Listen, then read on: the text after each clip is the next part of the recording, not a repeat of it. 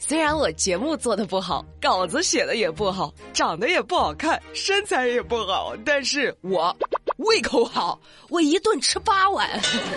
我是上班为了下班的唐美丽，人是铁，饭是钢，一顿不吃饿得慌。但要是吃错了东西，也挺难受的。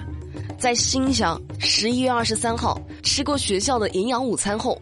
丰丘县赵岗镇汽城中学的三十多名学生都出现了呕吐、拉肚子的现象，很明显应该是食物中毒了。十一月二十五号，丰丘县县委县政府就成立了联合调查组，连夜开展调查工作。调查过程中有一幕画面让大家思绪万千。这所中学的王校长知道这事儿后，发出了长长的一声叹息，然后掩面痛哭起来。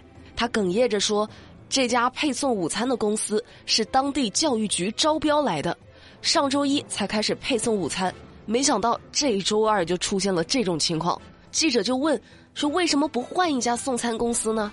校长说了：“自己换不下来，这是上面招标来的。”哦，那现在负责配餐的北京志宏餐饮公司已经被叫停送餐了，等到这件事情的情况查明后再做处理。不管是怎么去获得这个送餐机会的，你不能连孩子的安全健康都不管不顾啊！啊，如果最后的结果真的是因为这家送餐企业操作不当导致孩子中毒，真的应该重罚。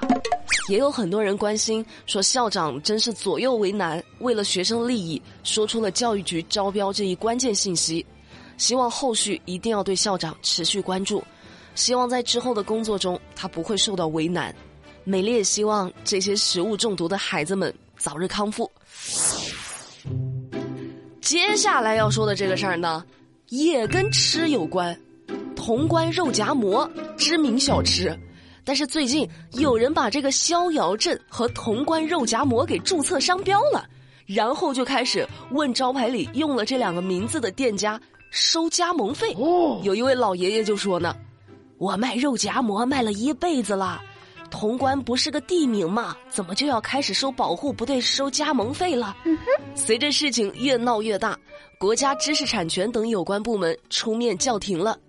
国家知识产权说了，从法律上，逍遥镇是普通商标，注册人并不能用这个来收取所谓的会费。潼关肉夹馍是作为集体商标注册的地理标志。注册人也没有权利向潼关特定区域外的商户收取加盟费，同时也无权禁止潼关特定区域内的商家正当使用。你说这些人想的还挺美的哈，把地方小吃注册成了商标，就能拿着商标以令天下，一统江湖，躺着收钱了？你想啥呢？不可能。目前，国家知识产权局已经深入了解这件事儿的进展了，既要依法保护知识产权，又要防止知识产权滥用，处理好商标权利人、市场主体和社会公众之间的利益关系。这种赚钱方式就像什么呢？就像西天取经的路上，总有几个妖怪跳出来说：“此路是我开，此商标是我注册，要想从此过，留下血汗钱。”君子爱财，取之有道，哪能靠敲诈呢？再说个女生的事儿哈，她干啥呢？她也敲诈。前两天在河南郑州，有四个女大学生跑到火锅店吃饭去了，其中一个同学在后退的时候就撞到了店员，衣服上呢沾了油，然后店家赔礼道歉了，还表示愿意清理，如果清理不掉，愿意原价赔偿。但这四个同学呢？指责店家态度不好，在大堂里大喊大闹，店家就担心影响其他顾客，只好先给了他一千多块钱，打算息事宁人。没想到这些同学啊不依不饶，说赔偿是赔偿，还要给他们免单，还要求店家当着所有人的面跟他们道歉。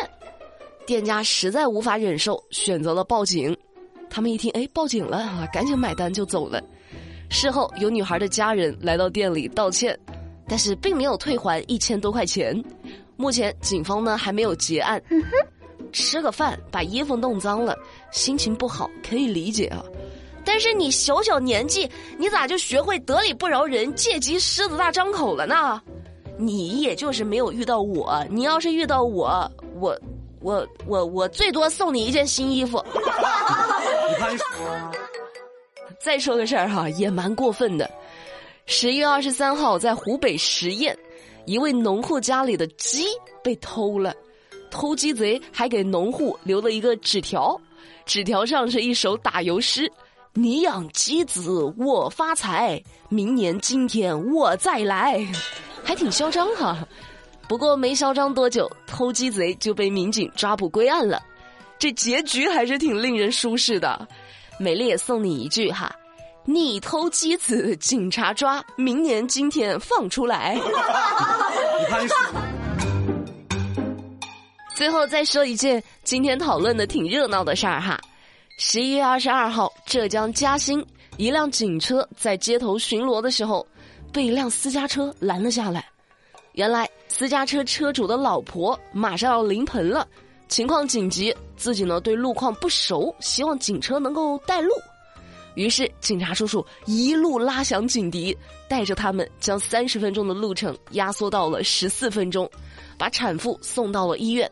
最终，产妇成功生下了一名女婴，母女平安。本来是一件很正能量、很皆大欢喜的事情，但是有网友就说了：“拜托，难道不知道在预产期之前熟悉一下家到生产医院的路线吗？”人人都这样要警车开路，其他人还活不活啦？但是也有网友呢表示理解，这种情况人家怕出什么意外，心里又着急，再加上路况啊堵车之类的，求助警察也很正常，好吗？美丽真的觉得哈，这事儿有啥可吵的呀？遇到困难找警察，警察叔叔都没嫌人烦呢，网友反倒杠上了，真是有意思哈。那关于这事儿，正在听节目的你有什么看法？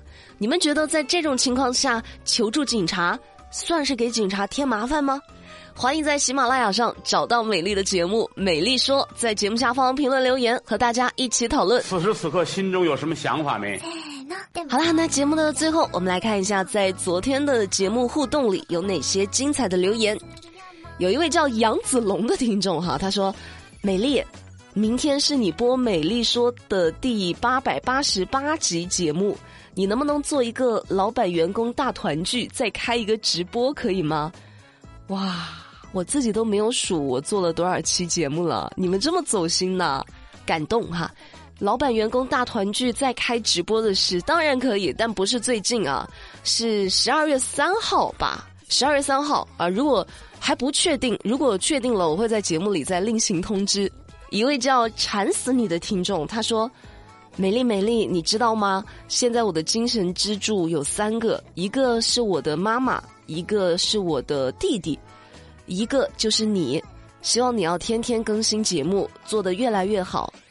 我每天下班回家之后，第一个听的就是你的节目。”是你的节目让我忘记白天工作的时候有一些心情不好的事，谢谢你，我会一直坚持听你的节目，也希望你天天开心，一帆风顺。